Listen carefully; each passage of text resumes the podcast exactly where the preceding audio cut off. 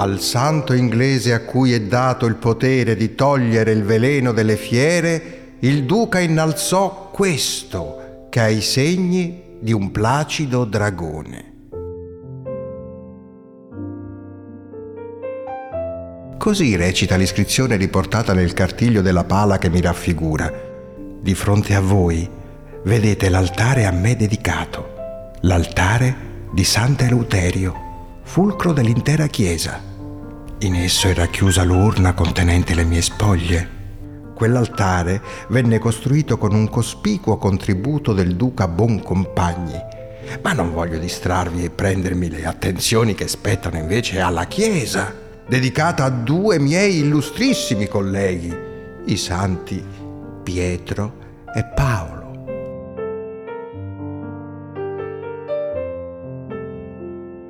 Staccate gli occhi dall'altare e alzateli verso il cielo, alla splendida cupola alta ben ventiquattro metri e divisa in quattro spicchi contenenti riquadri ovali dipinti.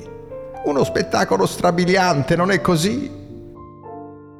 Guardatevi intorno, roteate su voi stessi e ammirate il tripudio baroccheggiante che prorompente orna le pareti, il pavimento è il soffitto. La costruzione della chiesa iniziò nel millesettecentodue e terminò nel millesettecentoquarantaquattro. La tradizione vuole che sia stata costruita con il lavoro spontaneo di tutta la popolazione, mossa dalla devozione e dal fervore religioso. Fu impiantata su una precedente costruzione risalente al sedicesimo secolo e presenta una struttura architettonica a croce greca. Spostandoci all'esterno, la facciata domina la piazza con la sua maestosa mole e con le due torri gemelle, culminanti l'una con l'antico orologio e l'altra con la meridiana.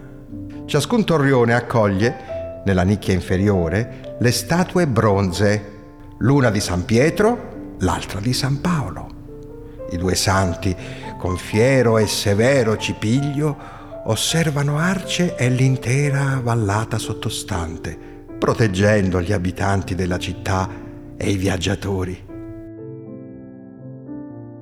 E voglio mostrarvi una piccola curiosità. Osservate la facciata. Non notate nulla di strano?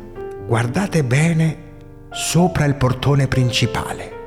Quelli che vedete sono alcuni frammenti di sculture altomedievali riutilizzati per la decorazione della chiesa. Una consuetudine questa delle epoche precedenti. Non si buttava via nulla.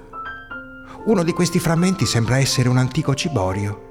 La lastra presenta una decorazione ad alto rilievo che si caratterizza per la croce centrale, al lato della quale si trovano due pavoni. Ogni anno la statua che mi rappresenta viene portata in solenne processione dal santuario fino alla chiesa dei Santissimi Pietro e Paolo, un evento che ricorre ogni ventinove maggio. Ma di questo ne parleremo meglio più avanti.